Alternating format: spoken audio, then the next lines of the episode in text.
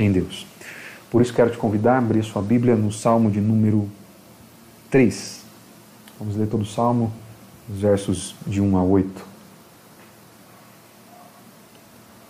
Salmo de número 3, nos versos de 1 a 8. Diz assim a palavra do Senhor. Salmo de Davi, quando fugia de Absalão, seu filho. Senhor, como tem crescido o número dos meus adversários. São numerosos os que se levantam contra mim. São muitos os que dizem de mim: não há em Deus salvação para ele. Porém, tu, Senhor, és o meu escudo, és a minha glória e o que exaltas a minha cabeça. Com a minha voz clamo ao Senhor e ele do seu santo monte me responde. Deito-me e pego no sono, acordo, porque o Senhor me sustenta. Não tenho medo de milhares do povo que tomam posição contra mim de todos os lados.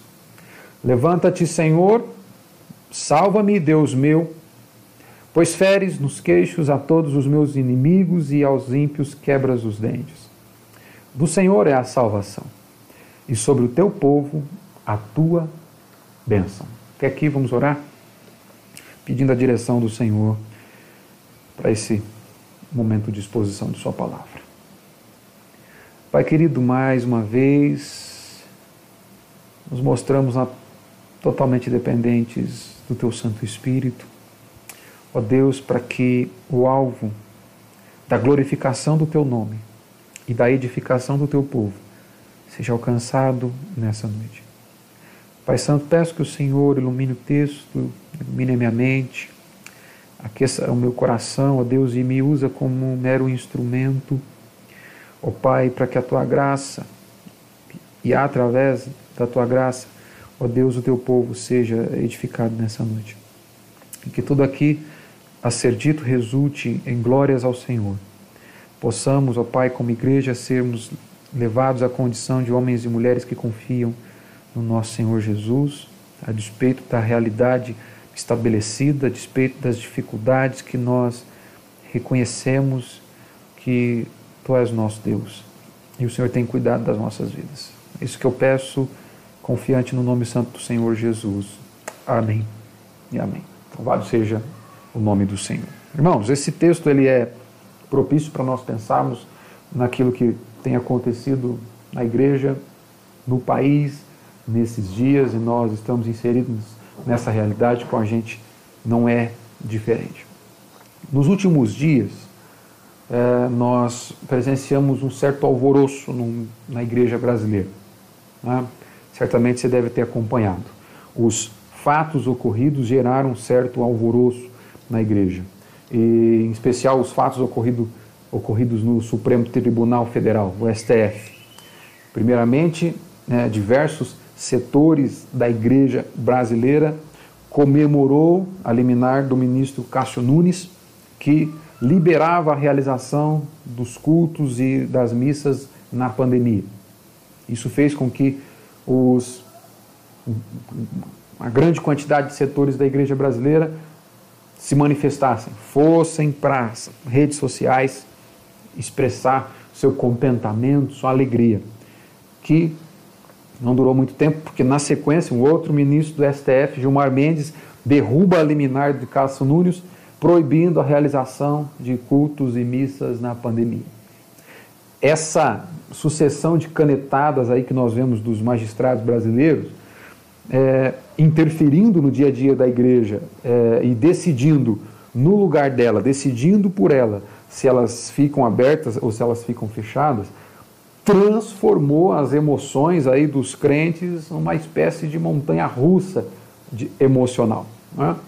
que por um pequeno intervalo de tempo elevou as emoções lá em cima, coração em êxtase, e muitos crentes foram para a rede social, foram para a internet expressar seu louvor a Deus, expressar o seu contentamento por causa daquilo que estava acontecendo, porque estava sendo liberado realização de cultos. Então, mas, como todo brinquedo de parque, como toda montanha russa que sobe, sobe uma hora desce e, após a decisão do STF em manter as igrejas fechadas, acabou o júbilo, acabou o louvor, né? Mas é interessante que aqueles que foram louvar na, nas redes sociais foram com um linguajar que dá até para que faz até que, com que nós desconfiemos né, da real conversão de muitos na igreja brasileira.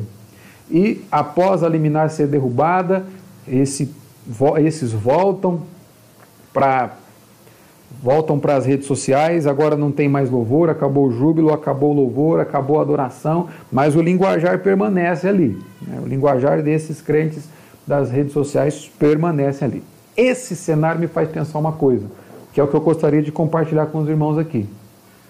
Me faz fazer a seguinte pergunta: onde será que está a confiança da igreja brasileira? Onde será que a igreja brasileira tem depositado a sua confiança? Eu tenho a impressão que a confiança de muitos dos setores da igreja evangélica no Brasil está sendo depositada no lugar errado. As confianças estão sendo depositadas no braço de carne.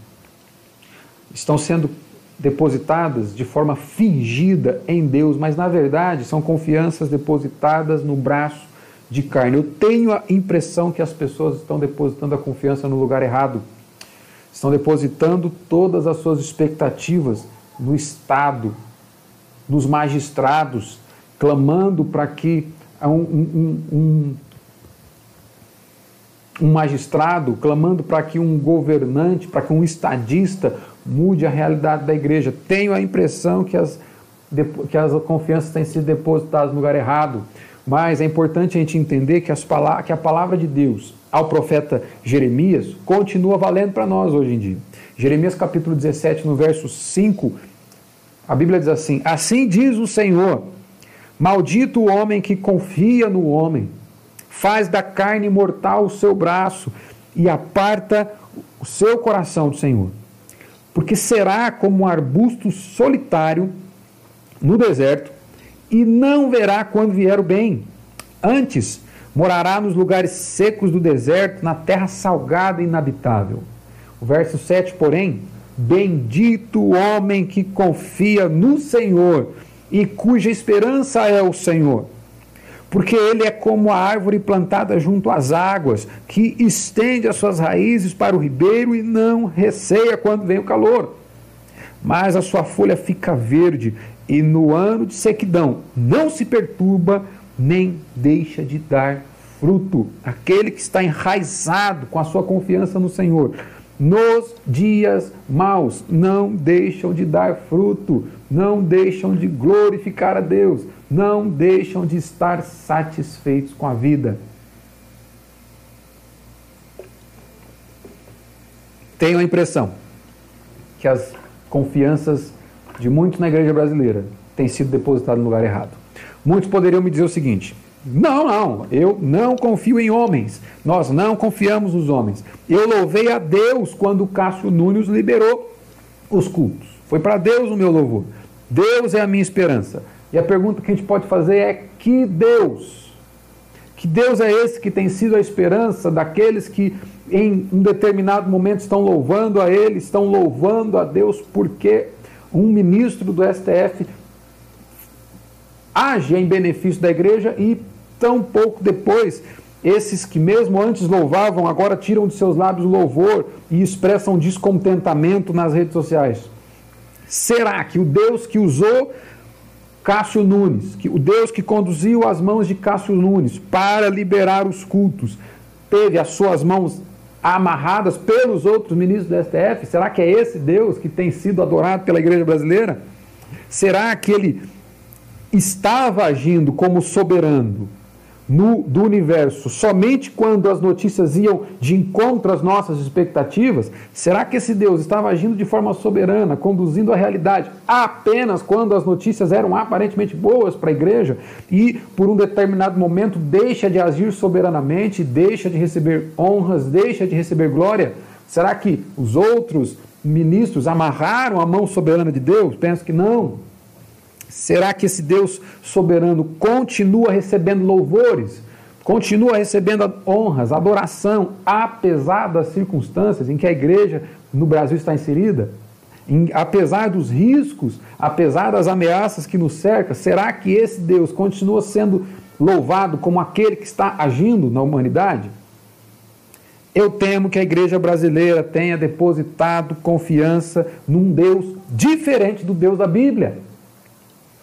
Porque, porque o Deus da Bíblia é aquele que não assiste a história. O Deus da Bíblia não é aquele que está sentado acompanhando o desfecho da história, sendo conduzido pelo acaso. O Deus da Bíblia é aquele que realiza a história por meio de seus decretos. Esse é o Deus da Bíblia. O Deus da Bíblia é aquele que não tão somente conduziu o, a liminar de, de, de, de Cássio Nunes, mas aquele que também está reinando soberanamente sobre a derrubada dessa liminar. O Deus que está no trono é o mesmo, governando todas as ações. Esse é o Deus da Bíblia. Isaías capítulo 46, versos 9 e 10 diz assim: Lembrai-vos das coisas passadas da antiguidade, que eu sou Deus e não há outro. Eu sou Deus e não há outro semelhante a mim. Que desde o princípio anuncio o que há de acontecer e desde a antiguidade as coisas que ainda não sucederam. Que digo: o meu conselho permanecerá de pé, farei toda a minha vontade. A história não é resultado do acaso, mas é a condução soberana de Deus. Nós precisamos ler novamente textos como esse, nós precisamos ler novamente textos como Amós, capítulo 3, verso 6, em que o profeta diz o seguinte: Tocar-se-á a trombeta na cidade, sem que o povo se estremeça. E nós temos visto né, nos nossos estudos em Apocalipse que trombeta na Bíblia são os anúncios, os juízos de Deus conclamando os homens ao arrependimento. E o profeta Amós registra isso, capítulo 3, verso 6. Tocar-se-á trombeta na cidade sem que o povo se estremeça, sucederá algum mal, sucederá algo ruim, algo desagradável. São coisas que podem usar para traduzir isso aqui. Sucederá algum mal, algo desagradável à cidade, sem que o Senhor o tenha feito. Algo estará sucedendo no nosso dia a dia, sem que o Senhor tenha determinado pelo seu poder soberano que rege a história. A gente precisa voltar a ler textos como esse novamente. A soberania exaustiva de Deus é um convite para nós depositarmos a nossa confiança plena naquele que conduz a história de forma que lhe agrada, de forma que mais resulte em glórias para ele. É a esse Deus que nós precisamos recorrer. Ainda que dentro dessa história de Deus nós tenhamos de provar momentos não tão agradáveis assim. Ainda que dentro desse, dessa história de Deus tenhamos que experimentar dias maus.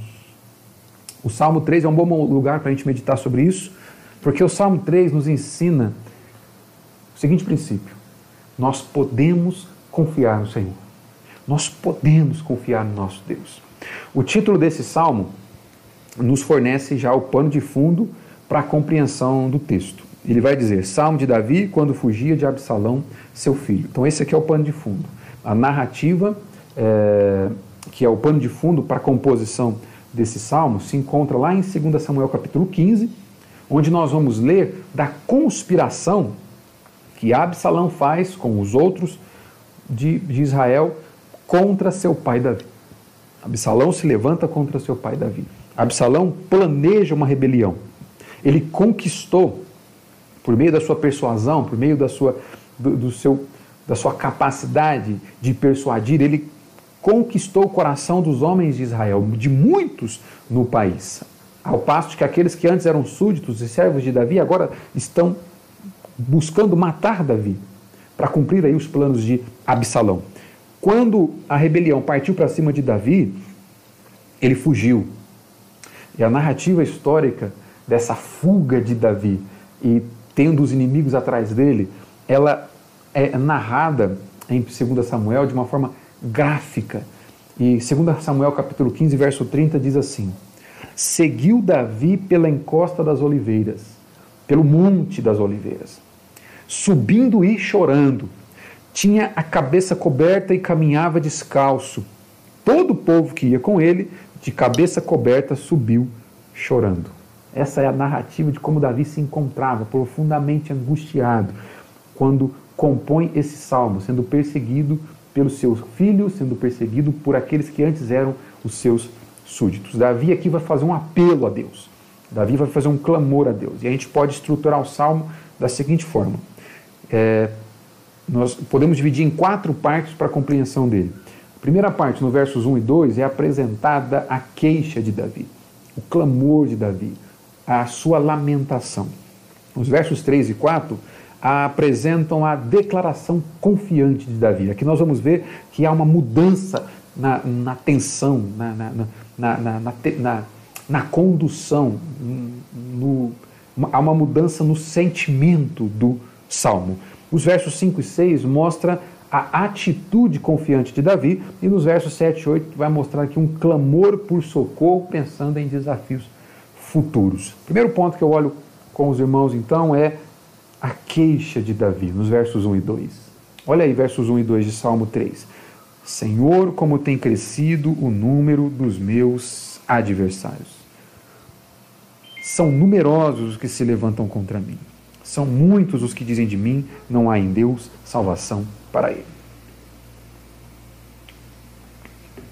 Primeiro destaque que não pode fugir de vista aqui é a forma como Davi começa o salmo.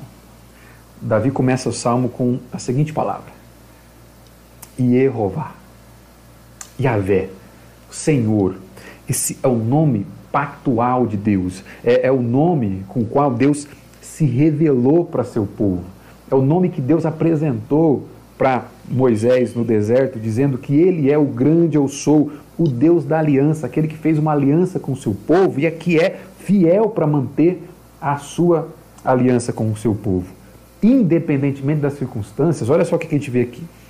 Davi não perdeu de vista isso.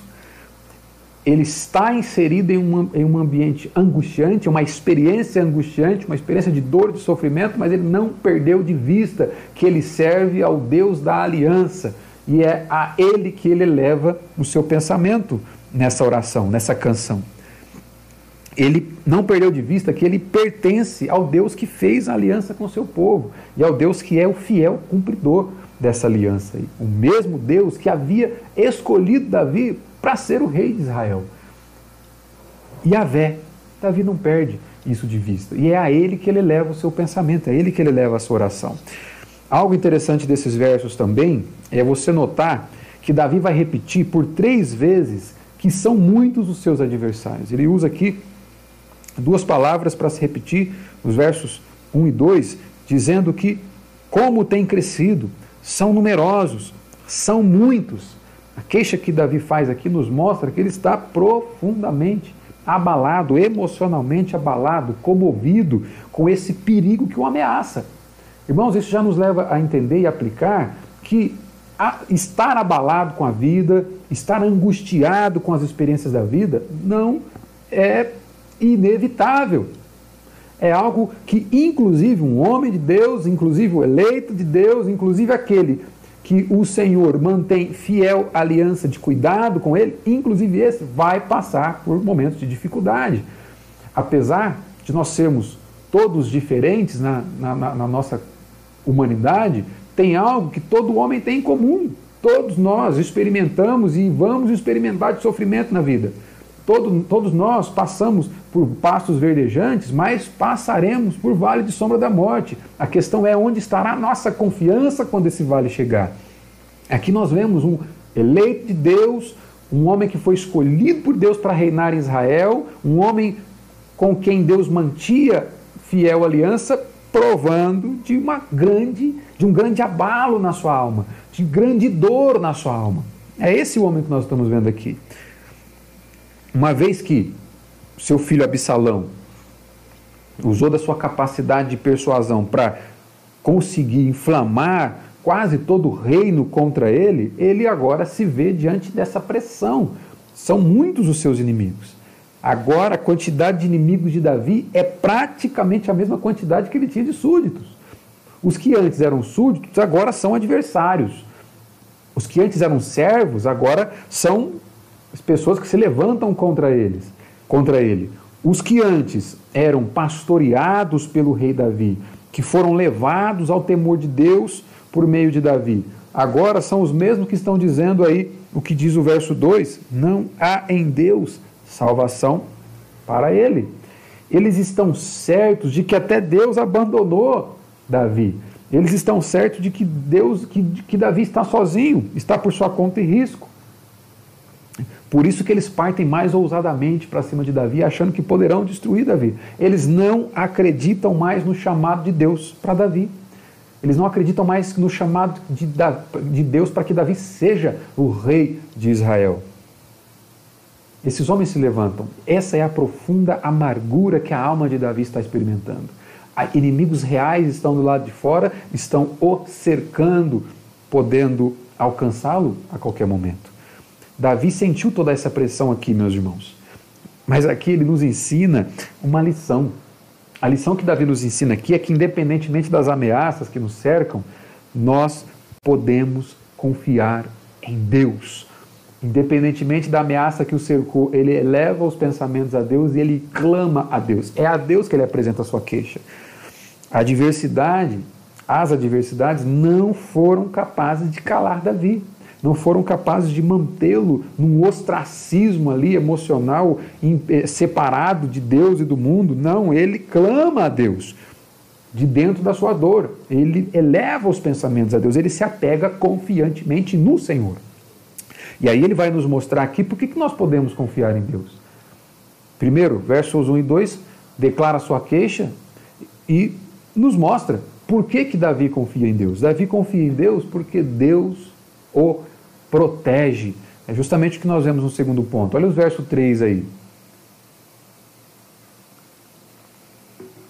Porém, tu, Senhor, és o meu escudo, é a minha glória e o que exaltas a minha cabeça com a minha voz clama ao Senhor e ele do seu santo monte me responde. Davi busca Deus, Davi apresenta sua queixa diante de Deus porque Davi confia que é o Senhor que o protege. Esse é um motivo que ele nos dá para confiar em Deus aqui. Deus protege o seu povo. Percebe? Ele inicia o verso 3 dizendo: Porém, tu, Senhor. Veja, o homem que nos versos 1 e 2 estava apresentando lamento, estava apresentando a queixa. Ele não apresenta uma murmuração pura e simplesmente. Ele apresenta um lamento ao único que poderia vir encontro e socorrê-lo nessa adversidade. O lamento de Davi não é apenas uma expressão aqui de alguém descontente com a vida, mas é a expressão de alguém que confia no Senhor. Por isso que no verso 3 vai haver aqui uma mudança uma guinada na tensão do salmo. A mudança é justamente é feita com as palavras. Porém, tu, Senhor, apesar dessa adversidade estar implantada na minha vida, apesar de eu estar dentro da angústia, apesar de eu estar experimentando dor tão profunda na alma, tu, Senhor, me protege. Veja, Davi experimenta a dor, mas ainda assim diz: Tu, Senhor, me protege. Aqui nós temos essa guinada. Davi nos leva da queixa para uma declaração de confiança no Senhor, independentemente do cenário que está estabelecido aqui. É no Senhor, é nas promessas do Senhor que Davi vai manter o seu coração. Davi sabia o quanto era sólida, o quanto era segura a proteção do Senhor para ele. Ele usa essas, essa expressão no verso 3: És o meu escudo. A confiança de Davi não estava posta nos braços de carne. Aqueles que antes eram seus súditos, seus servos protetores, agora querem matá-los, matá-lo. A confiança de Davi não está na proteção dos homens. A confiança de Davi não está na canetada de alguém no Estado. A confiança de Davi está naquele que o protege, independentemente da circunstância ao redor. A confiança de Davi está no Senhor. Ele ainda diz no verso 3: És a minha glória e o que exaltas a minha cabeça. Davi sabia que ele não havia se tornado rei de Israel por um levante dos homens, por uma conclamação, por uma coroação dos homens, mas por providência divina. aqueles mesmos que antes o serviam como rei, o ovacionavam como rei, agora querem matá-lo. Davi sabe que ele não é rei de Israel porque os homens, o seu povo, o fizeram rei. Não, ele sabe que ele é rei de Israel por providência de Deus, por providência do Deus que se mantém fiel à sua aliança com seu povo. E olha só, por confiar na providência divina, é, Davi tem motivos para ter contentamento aqui, mesmo no meio dessa, dessa circunstância. Ele tem motivo para ter satisfação, ele tem motivo para ter confiança. A confiança de Davi res, não reside no fato de a vida estar boa. Não. A narrativa histórica de 2 Samuel diz que ele está chorando no Monte das Oliveiras. Mas a confiança de Davi reside no fato do Deus que ele serve. A confiança de Davi reside no fato de saber que o trono do universo não está vazio, mas ocupado pelo Rei dos Reis. E é para esse trono que ele dirige o seu clamor confiante, quando ele vai dizer no verso 4: Com a minha voz clama ao Senhor, e ele do seu santo monte me responde. Davi sabe que o trono está ocupado pelo Rei dos Reis. Ele temporariamente foi retirado do seu trono de Israel. Foi retirado do seu trono terreno. Mas aquele que assenta no mais alto e sublime trono jamais é retirado dele. É ele que rege toda a realidade criada pelo seu poder. Às vezes a gente tem dificuldade para ficar de pé diante das adversidades da vida, a gente tem dificuldade para se manter confiantes e satisfeito, satisfeitos em meio a dias de trevas, por talvez não entendermos o real sentido da expressão o trono do universo não está vazio. Talvez por não discernir o que significa isso, a gente tem dificuldade para ficar de pé nos dias maus. A gente tem dificuldade para estar louvando a Deus de forma confiante, a gente tem dificuldade para nos alegrarmos, inclusive em experiências ruins, por não entendermos o que significa dizer que o trono do universo não está vazio. A nossa confiança ela é sempre abalada nos dias maus, porque às vezes achamos que a vida está sob o nosso controle. A nossa confiança é abalada nos dias cinzentos, porque nós achamos que os homens é que estão com o leme da vida nas mãos. Nós caímos no dia mau porque às vezes achamos que nós somos, que somos capazes de conduzir a, a todos é, com as nossas forças, que nós podemos confiar na, nas, nas prerrogativas, nas delegações dos homens e que isso nos trará contentamento, nos trará dias mais propícios, dias mais favoráveis, dias mais coloridos, por confiarmos que nós somos capazes de produzir tudo isso, a despeito daquele que está no trono, ah, nós temos certamente motivos para cairmos no dia mal. Porque nós, basta a gente confiar em si mesmo para a gente entender que nós não damos conta. Basta a gente confiar na nossa própria força, na nossa própria habilidade para a gente ver que a gente não dá conta. Basta você confiar nos magistrados, basta você confiar a vida da igreja, a sua vida, na canetada de um, de um estadista, de um magistrado, para você entender que, a, que você está entregue na mão de frágeis. Portanto, é por isso que a nossa confiança deve estar somente no Senhor. Muitas vezes a nossa confiança é abalada, por não conseguirmos aceitar que Deus continua regendo a realidade, Deus continua agindo de forma soberana, mesmo quando os dias são escuros. Nós Muitas vezes nos sentimos abalados, descontentes, sem satisfação com a vida, por achar que Deus não é Deus de dias cinzentos. Por achar que Deus é Deus apenas de dias coloridos, dias satisfatórios. Davi nos ensina que Deus é Deus, mesmo em dias cinzentos. Esse salmo de Davi aqui, essa canção, nos ajuda a reorientar, realinhar o nosso coração com Deus independentemente das circunstâncias. Existe uma outra composição, essa não é canônica, não é um texto sagrado, mas É uma, é uma música que eu acredito que a letra dela ajuda você a pensar nessa ideia de que Deus é Deus também de dias cinzentos. É uma música que a Lorena Chaves escreveu. O nome da música é Monocromia. Deixa eu ler ela para você, para você pensar um pouco sobre o que ela diz. Diz assim: Sempre ouvi que para o dia ser bonito tem que estar tá ensolarado, que não há nada para se ver quando amanhece nublado, que é triste, é deprê, é preguiça. Mas tem coisa na vida da gente que só se entende quando o tempo fecha. Tem poema que mora escondido no choro contido na falta de ar. Deixa, deixa vir o dia cinza, dentre versos de neblina, dos retalhos, cura para quem chora. As poucas cores no céu vão te lembrar o que importa. Nas rugas do teu rosto, a beleza da alma. Bem mais do que se vê, é ter nas mãos um jeito de seguir em paz, e logo mais, toda melancolia, se vestir de glória. As poucas cores no céu vão te lembrar o que importa. Perceba que Deus não precisa de um céu muito colorido ou com muitas flores para expressar a sua grandeza na criação.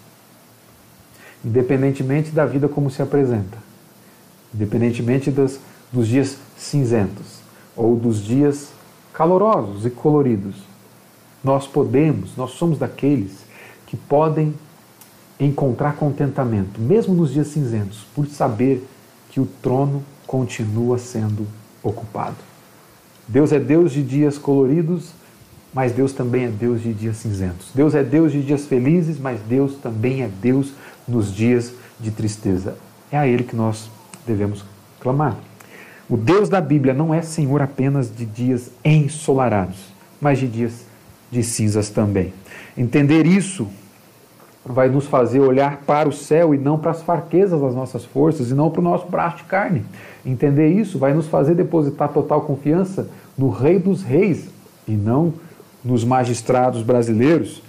Nos fará entender que nós podemos confiar somente em Deus, pois nós não seríamos capazes de pensar num mundo melhor do que o que ele já pensou e tem executado com a força do seu poder nós podemos confiar em Deus.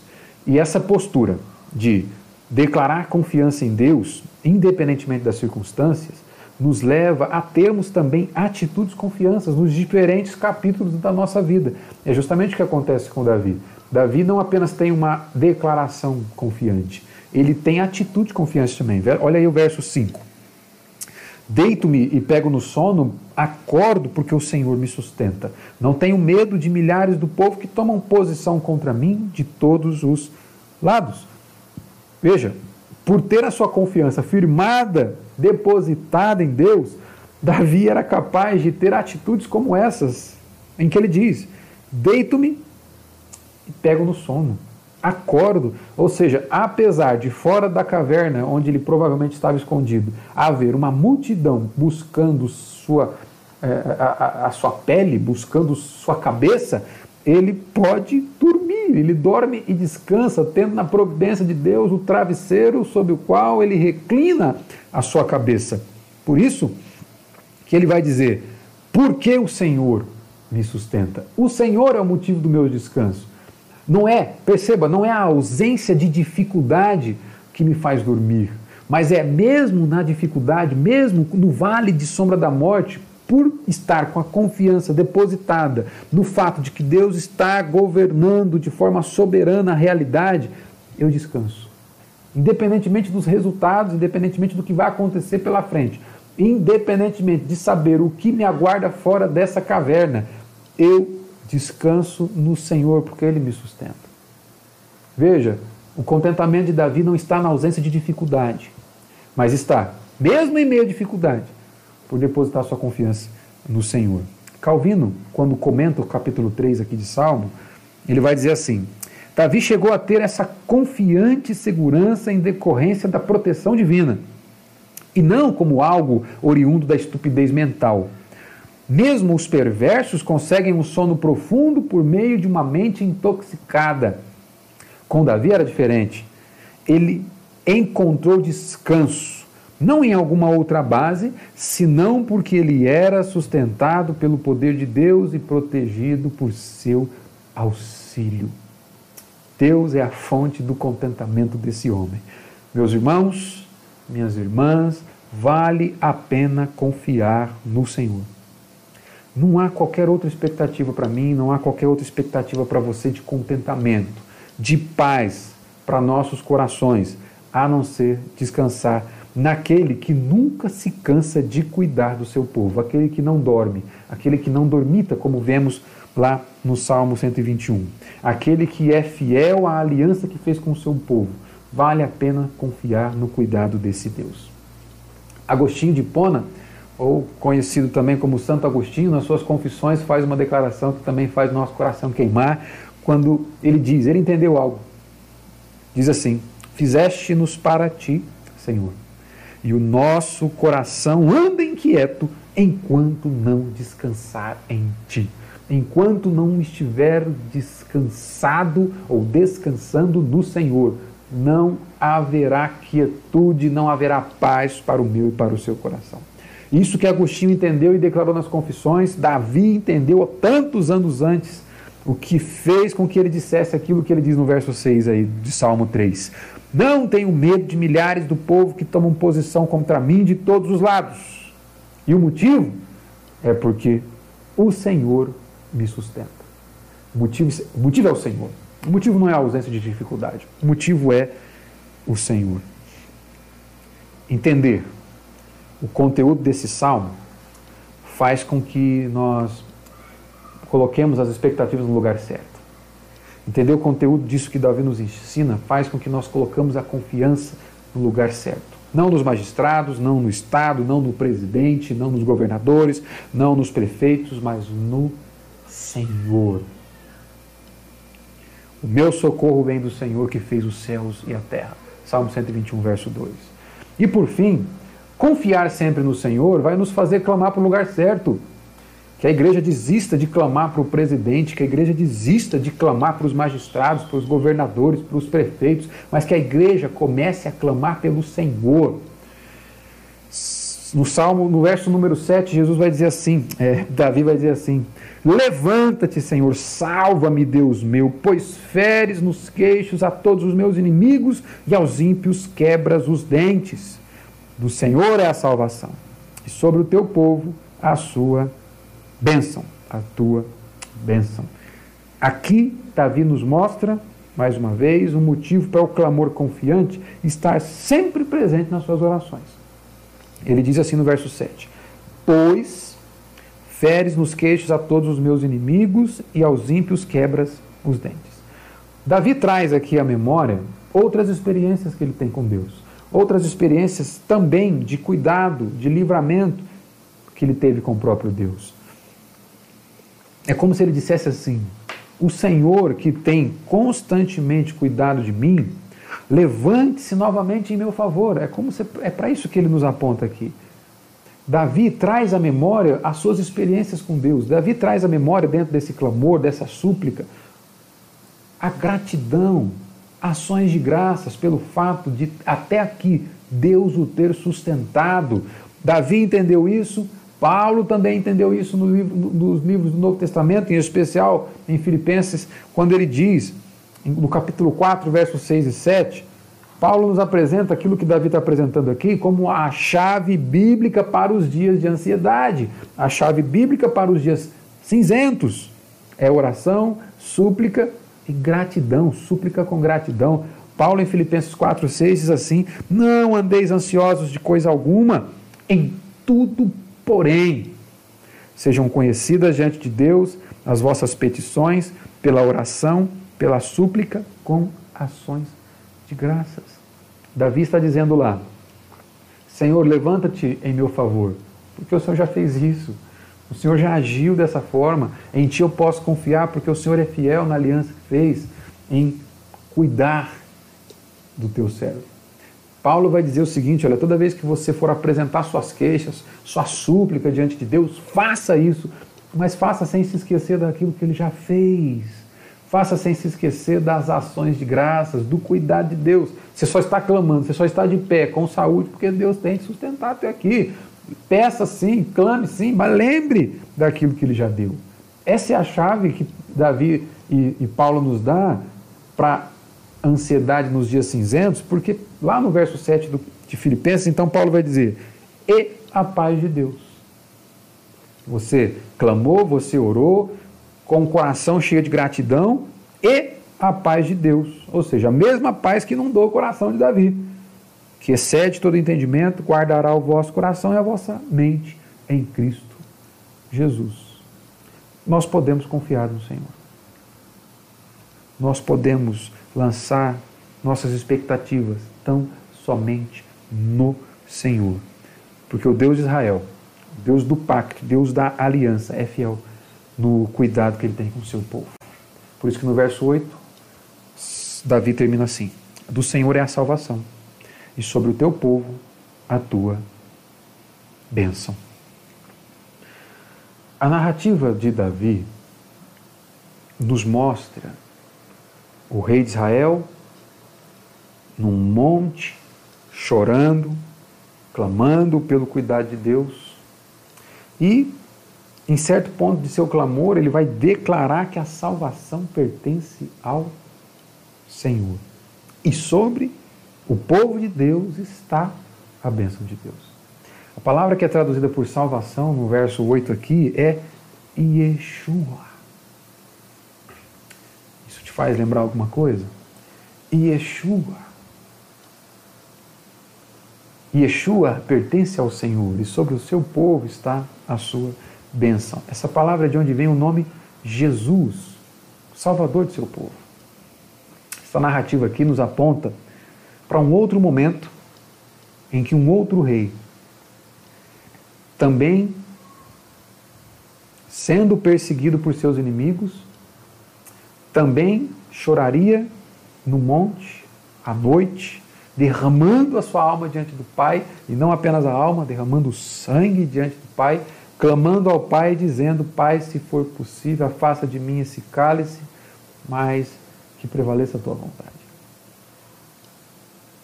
Esse outro rei, ele não apenas clamou por salvação, mas ele é, próprio é a salvação do povo de Deus e nele nós podemos confiar.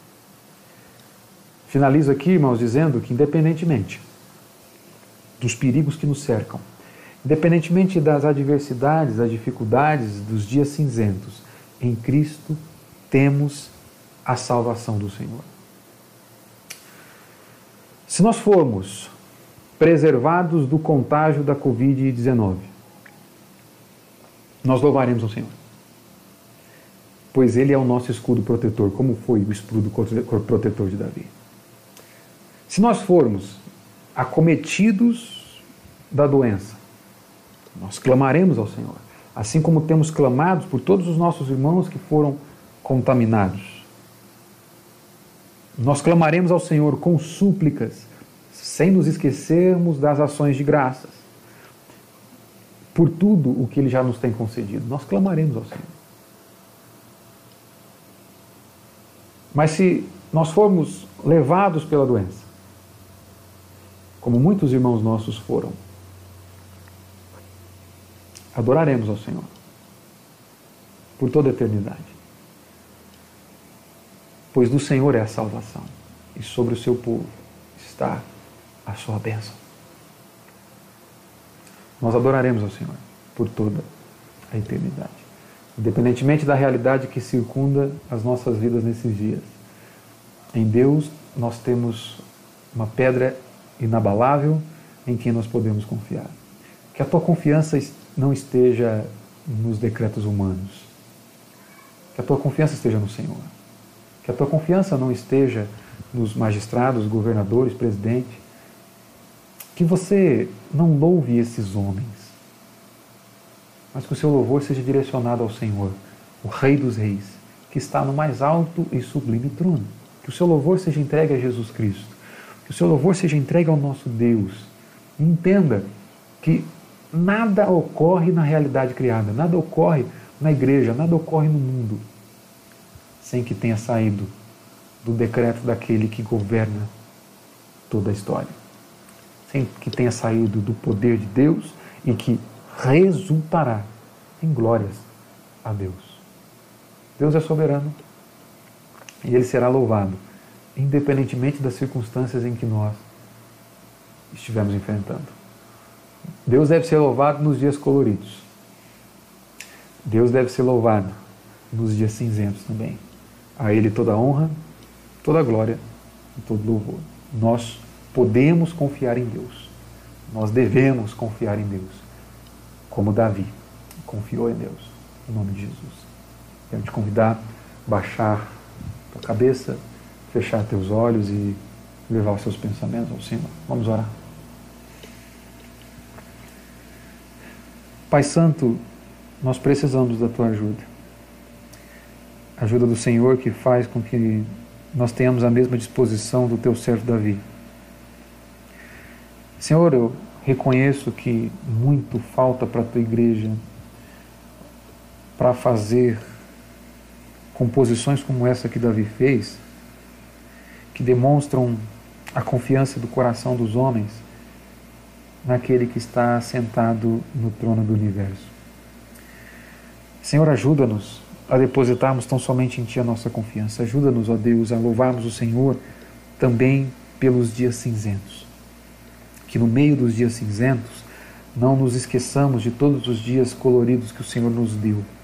Que no meio dos dias cinzentos nós não nos esqueçamos que o trono do universo continua ocupado pelo Rei dos Reis, que conduz a história de forma que resulte em mais louvor e glória para teu nome.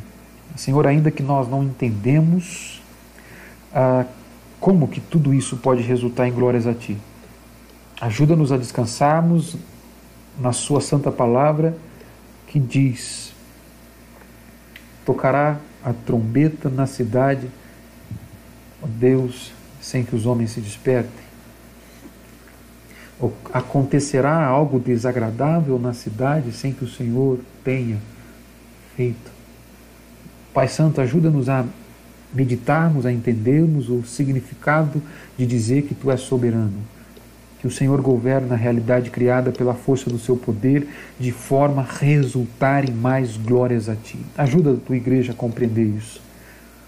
Ajuda-nos a entender, Pai Santo, e a louvarmos ao Senhor, inclusive nos dias cinzentos. Ó oh Deus, para que quando os dias coloridos chegarem novamente, ó oh Deus, nós entendamos que do Senhor, pelo Senhor e para o Senhor são todas as coisas. A Ti seja dada honra, glória, no nome santo do Senhor Jesus.